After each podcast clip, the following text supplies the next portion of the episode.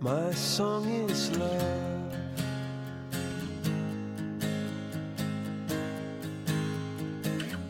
Love to the loveless shore.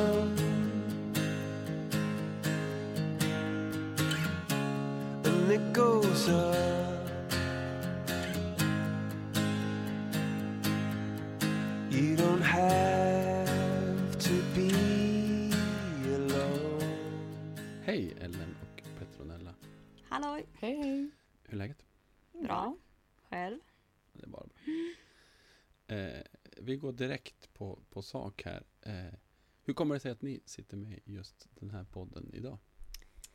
För vi ska prata om när vi volontärarbetade i Zambia. I Zambia. Precis. Vad gjorde ni där? Ja, vi for iväg i våras. Visst var det början av mars? Mm. Ja. Och var borta i sju veckor. Och egentligen så visste vi inte riktigt vad vår uppgift skulle bli när vi kom ner dit. Ja, vi skulle ju vara på, på barnhem. Slash skola. Exakt. Eh, och eh, vi åkte ju inte via en organisation utan det var ju som mer privat. Så därför hade vi som inte riktigt ja, men fått en given uppgift att vi skulle vara i skola eller hem eller så. Utan det fick vi mer se när vi kom ner på plats. Mm. Eh, Det var vi, tur att vi visste det, att vi fick, skulle komma på själva vad vi skulle göra i alla fall. Ja. Och det var faktiskt Vi väldigt... var ju förberedda lite grann på det. Ja, det var ju läskigt men det var ändå skönt. För då kunde vi liksom ta lite den plats vi kände oss bekväma med och Mm. kanske kände att vi kunde ge någonting i också. Exakt. Så vi var ganska utspridda där nere. Gjorde ganska mycket varierade och breda, brett utbud tycker jag det blev. Men ni åkte och volontärarbetade på ett barnhem i Zambia. Mm. Stad, landsbygd? Landsbygd. Det var 20 minuter från en som by eller stad, kan vi inte Kabwe. Så det var som enkelt, alltså, man hoppade bara av längs E4 typ och så gick man in i bussen och så var barnhemmet där. Precis. Berätta, hur, hur, hur var det att vara där? Att göra det här? Alltså Ja, överlag tycker jag att det var fantastiskt. Ja, Man var ju glad varje dag. Trött men glad var man ju. ja. Och otippat nog ganska lättsinnad till livet. Man hade ju tänkt liksom innan att det här blir, det här blir väldigt tufft. Och, och komma liksom till en helt annan del av världen och se hur, hur de har det. Vilka andra förutsättningar de har. Men vi sa det att liksom man, det kändes som lättsamt Mm. och harmoniskt ändå. Ja. Och liksom, Det vi pratar om som mest annorlunda med hur man är Ja. hemma, att det är ingen stress. Ja. Ingen prestationsångest, man, liksom, man bara är bara. Man bara är. Dagarna bara rullar på. Även fast och- man gör mycket så man, vi var ju aldrig stressade och nervösa och sådär. Det bara, Det bara flöt på liksom. men alla är ju så lite där nere. Ja, Det är inte många som följer något tidsschema direkt. det går inte att bestämma en tid. för det är som att bara, det det, det, kan bli fyra timmar bort. Det kanske blir imorgon istället. Ja, det kanske inte blir alls. Eller så blir det nu. Now now. Precis. Nej men så främst hade vi väl sjukt roligt. Och nej, det var helt underbart vara där nere. Mm. Självklart så var det ju stunder som var jobbiga och eh, svåra också. Såklart. Men i det stora hela så var det helt underbart bara. Mm. Vad var det som var de svåra bitarna? Ja. De svåra bitarna var ju ändå att man visste ju att alla de här barn och ungdomarna ändå kom från en tuff bakgrund. Alla var ju där på grund av att de hade ett case. Eh, vi visste ju inte, kanske inte exakt vem som hade råkat ut för vad men i det stora hela vad som kanske var vanliga problem. Alkoholproblem eller sexuellt utnyttjade. Mm. Eh, föräldrar som har gått bort eller som helt Ja, enkelt inte kan ta hand om dem. Mm. Så att sånt är jobbigt att, och veta om och, och liksom möta dem och inse att ja, men vart de kommer ifrån. Jag tyckte också det, nästan det värsta var att det var ändå några, ganska många som inte var så gamla som är mellan 6 till 12. Och att det är som ingen speciell person som ser till just den. De har som ingen som ser verkligen bara mig, som om man har föräldrar som nu ser jag dig. Utan de är som en grupp liksom. Och små pojkarna som bara tvättar allt själv och Mm. ingen som säger godnatt åt dem, ingen vuxen. Och sådär. Men det är bra, de tog, de tog ju hand mycket om varandra. De som var äldre tog ju mycket hand om de Mm. yngre och så. Men ändå, man kan ändå behöva någon vuxen som bara Jag har koll på dig, jag vet vad som händer med dig. Och hur du mår och sådär. Och det har de ju inte. Det tyckte jag var ganska jobbigt. Ja. Och annat som var jobbigt det var ju att nu visste vi att vi var där i sju veckor liksom. Men sen skulle vi hem tillbaks till vårat. Och att mm, leva med vetskapen om att vi har alla förutsättningar i världen egentligen till att fara vart vi vill eller kanske plugga till vad vi vill eller bo vart vi vill i stort sett. Så vet man att de här de kämpar på något vansinnigt men förutsättningarna är inte de samma för dem. Nej Och precis, de de kan kämpa eller vi- som helst. ja, har ingen aning om vad som kommer hända med dem i slutändan. Eller vart de ska ta vägen när de lämnar det här barnhemmet. Så man insåg ju att det här barnhemmet, det var ju liksom den stora tryggheten. Och ibland så tänkte man att det som var synd om de här barnen och ungdomarna som bodde där. Men eftersom så insåg man att det var ganska, det var de som kanske var lyckligt lottade som hade fått hamna där. För det var så många andra barn som råkade illa ut som ändå inte fick bo på något barnhem. Men som kanske hade behövt det egentligen. Mm, för det var ju ett tryggt ställe. Det var ju det var ju varmt. Och de hade ju utbildning och tak och mat. Mm. Så på så vis så hade de ju ändå ganska gott ställt där. Och det som var tur också som, hade, som gjorde det inte att det inte var så jobbigt, att det var ändå varm stämning. Mellan alla, mellan lärarna och de vuxna och barnen och mellan barnen. Mm. Om man hade kommit och så känner man att det är stelt och ingen bryr sig om varandra. Då hade det varit mycket jobbigare. Mm. När de var där så mådde de ändå bra. Mm. Men det var som A och O från den här pastorn också som eh, hade styrt upp hela det här barnhemmet. Att eh, så, så, det är så det funkar Ja, här. Här tar vi hand om familj. varandra, här respekterar vi varandra och här så hjälps vi åt. Liksom. Mm. Eh, Och att alla som bodde, alla har ju något som sagt övergreppen. Men eftersom alla har något, så, har något eget bagage så behöver de, det är inte så att någon sitter och pekar, Åh, titta hon, det här har hänt för henne. För att alla har ju något så då har de som det bakom sig. mm. Och Någonstans är det ändå fokusera på det roliga saker. Ja. Livet är inte perfekt och alla har varit med om någonting. Liksom. Mm. Så det är inte så mycket Så det är ingen som sticker ut. Att säga, åh hans pappa är död och sådär. Alla är som i samma båt på något Mm. sätt. Mm. Och vad, vad gjorde ni på det här stället? Hur, Alltså- kände, hur, hur, hur bidrog ni till deras... Alltså det största vi gjorde, det var ju när vi målade om. För de hade så olika rum. Pojkarna såg på en sida och så flickorna på andra. Mm. Så målade vi om tre rum för pojkarna. Och det var, såg inte fint ut där innan. Så det tyckte de ju vart jättefint. Mm. Ja, det var ju liksom det praktiska vi gjorde. Mm, och köpte in madrasser också för det är ganska många. Ja, bidrog till byggnadsprojekt, toaletter och sk- ny skola och sånt. Betala fotbollsturneringen, Ja. elen. Men det vi främ, alltså också främst gjorde var egentligen att så fort de inte gick i skola eller när de eh, inte hade sina, vad säger man, duties, Sysslor. uppdrag eller sysslor. Så umgicks vi med dem och hittade på grejer för dem. Hade disco och styrde upp tävlingar och Ja, lekar. bjöd på fika och gjorde armband. Och ja, vi introducerade lite nya lekar. men satte lite guldkant på deras vardag som annars var väldigt eh, upprepande i övrigt.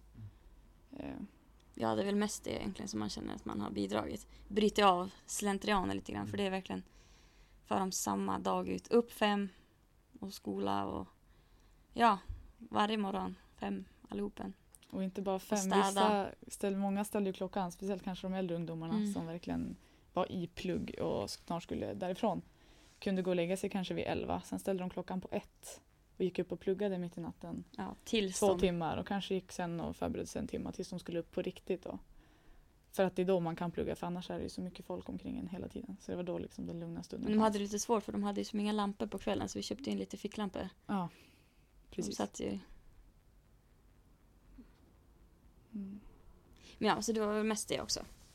Gjorde lite, ro, mycket roliga saker. Mm. Eh, har ni någon kontakt med stället idag eller med barnen? Mm. Vi skriver med ganska många på Facebook. Främst med de unga lärarna skriver vi med. Ja. Eh, Och så lite äldre elever också. också lite äldre elever. De Mm. små har väl inte riktigt ja, Tillgång till, tillgång till Facebook, eller så. eller så. Men, Men vi skriver mycket. Ja, Vi skriver väldigt mycket Ja. och de skriver mycket. Eh, Så det är kul att få liksom höra lite från dem och att man har kvar dem eh, även fast man nu är på helt olika ställen. Ja, så vi pratar med dem ibland. Sen är det ju bara ett fåtal egentligen av alla som bor där som man får höra Jo. någonting från. Men de berättar kanske om fler än sig själva. Ja, jo, de berättar ju lite bild. uppdatering om vad som har hänt, om det har hänt något i byn eller när de har ledighet, när de är kanske lediga och... Ja, Ja, sådana saker. precis. Eh, Hur kom ni på att ni ska göra det här? Och hur gick ni sen tillväga? Alltså, det började egentligen, för jag var i Tanzania för tre år sedan och var med projekt med skolan Mm.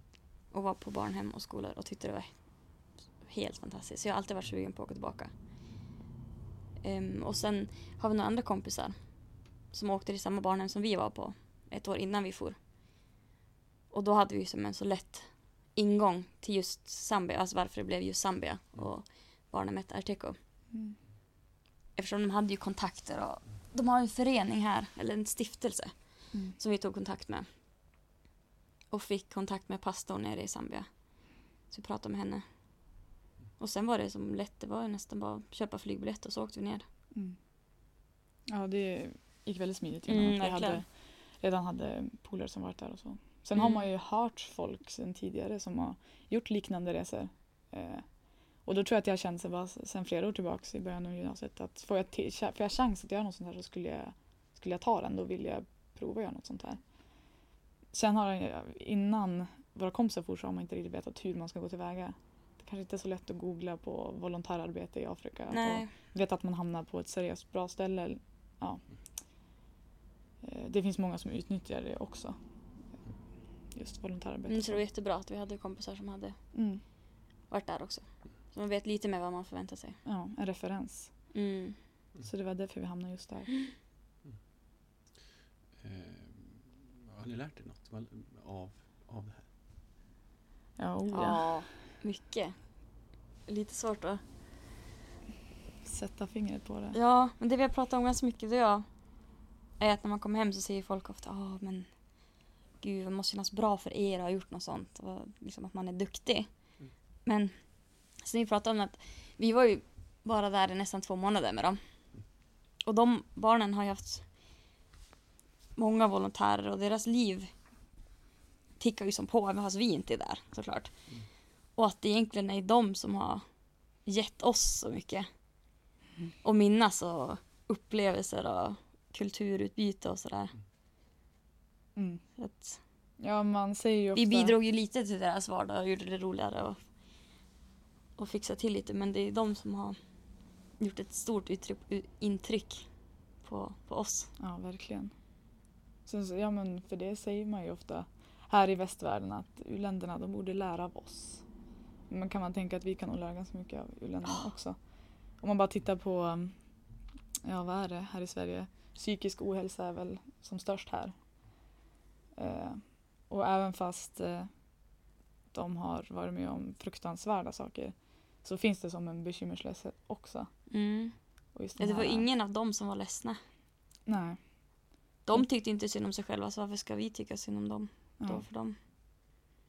Precis. Det var också bilden innan man hade när folk liksom pratar om barnen i Afrika och man ser det bara på tv och läser om det. Men sen när man väl är där. Ja, det är inte så att det, det är inte det man liksom tänker på heller att ja men deras bekymmer utan det är ju liksom ungdomar. Eh, och man tror att man är så olika varandra att man inte ska hitta gemensamma intressen eller saker att prata om kanske eller när man lever i helt två olika världar. Mm. Men det gör man och inser liksom verkligen. att vi har samma Mm. humor och vi är väldigt lika varandra. Mm, verkligen. Så den bilden tror jag kanske inte alla har när man ser på tv så. Nej, det är lite, lite konstig bild. Det är som när man har varit på, på konfaläger liksom. Det finns en här som tar stor plats och ska skoja med alla och så finns det de som lite skygga. Det är som en... Ja, Ja, det men var lite som att vara på konfaläger. faktiskt, fast längre. Ja. Och med andra kulturinslag. Men alltså det var ju nästan så. Ja, vi Vi sa var det några några till volontärer, vi satt i satt på, i vårt som, hus som vi bodde i och pratade bara, men hon verkar lite utanför. Vad ska vi göra åt det? Och så här, Mm. vad ska vi styra upp nu? Och ett samarbete och styra upp massa diskorna och alltihop. Och lek, turneringar och sånt där. Mm. Det- Ja, för det är det man liksom är så fascinerad över ändå att, att de är så drivande och vad drivs de av? Eh, Och liksom vart har de det där hoppet? Här kan man sitta ibland och tänka att man vet inte vad man ska plugga till och det känns skitjobbigt. Och, men eh, de vet inte, de kanske inte ens har råd att plugga men ändå så finns det sån enorm ambition. Mm. Men det är väl som ett enda sätt att ta sig ur Mm. situationen. Det är därför de är alla är så, de är så fruktansvärt drivna allihopa. Mm. Och det är det som sagt som vi sa förut att man blir ledsen av att de kan ju försöka hur mycket som helst och vara jätteduktiga. Men att det är ingen garanti för att det ska lösa sig ändå. Och det är ju hemskt. Om ni skulle få chansen att åka en gång till, skulle ni göra det? Ja, Ja. Vi har redan sagt att vi vill åka tillbaka. så Ja. vi, vi sa det Ja. redan när vi for därifrån. Nu när man liksom har lärt känna de här människorna så vill man ju träffa dem igen. Ja, man hinner inte bygga så. bra relationer med ganska många. Så kan man bara fara och aldrig ses. Det känns ju inte alls så kul. Men det handlar ju bara när man, när man kommer hem och då är det som så mycket som kommer emellan. Mm. Ja, det Att få det, tiden att fara. det är det som är lite läskigt. Man, när man har varit där liksom, hur snabbt man ändå är tillbaka i sitt när man kommer hem igen. Ja. Så börjar jobbet och så ska man träffa kompisarna och familjen. Mm. Precis. Och, och de stora kontrasterna. Men vi måste föra tillbaka. Ja, det tänker vi göra. Ja. Eh, om man då vill engagera sig på något sätt, Mm. typ så här, vad, något tips till andra som skulle vilja? Fara på en sån här resa eller? Eller bara bidra bi- härifrån. Bidra på något sätt. Ja, men, men, men, Men det, säg- det var säg jättebra. Sverige. innan vi for Mm. så var vi på Ålidhemskyrkan och så hade de klädbytardag. Mm. Och kläderna som var över där tog vi med oss Mm. dit ner. Vi fick ju hur mycket som helst som var lämnat som folk inte ville ha. Mm. Mm. Så det kan man göra. Det finns ju mycket, jag vet inte, myrorna med sånt där som skickar ner. Sen tror jag att det är att det är ganska bra så här när man har varit iväg. Eh, vi försökte ju som hjälpa dem där nere men sen, samtidigt så kan man ju tänka att man fortsätter hjälpa dem genom bara att ha varit där och komma ner hit igen och så prata om det här stället och informera folk om vart man har varit och vad det är för, för människor som bor där och att de sedan kanske eh, blir mer påminda om hur det kan se ut och kan hjälpa något ställe. Det är svårt att kanske veta om man vill typ skänka pengar eller bidra till fattiga länder. Var ska man vända sig för så stor del av världen behöver hjälp? Mm. Kanske lätt om man har hört från någon eller känner någon som har varit på något ställe. Mm, Och rikta in sig på ett barnhem eller ett sjukhus. Eller, istället för att känna att man måste ge åt Fixa alla allt. håll. Ja, precis. Ehm, Om man ger något till något specifikt ställe då kanske det är lite att man får se, veta att det kommer rätt och så. mm, om man vill, Artekos stiftelse finns ju här i Umeå. Mm. De har ju hemsida och sånt så då kan man väl ja, kanske komma med grejer eller, skänka eller skänka eller- pengar och så. Mm. För de har ju som direktkontakt med det barnhemmet. Mm. De håller på att bygga skola där nu. Utöka och massa saker. För det blir ju så. Det var man, kul att vi fick se skolbygget. Det såg jättefint ut. ja. Och skulle vi välja att skänka pengar någonstans så känns det ju ganska naturligt att skänka en slant dit. Mm. För att man har varit där och sett liksom verkligheten för dem.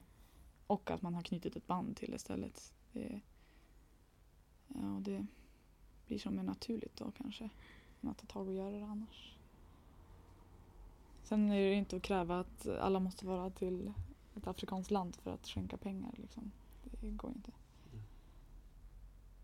Eh, Så vi får säga. Mm. Mest för engagemanget, såklart.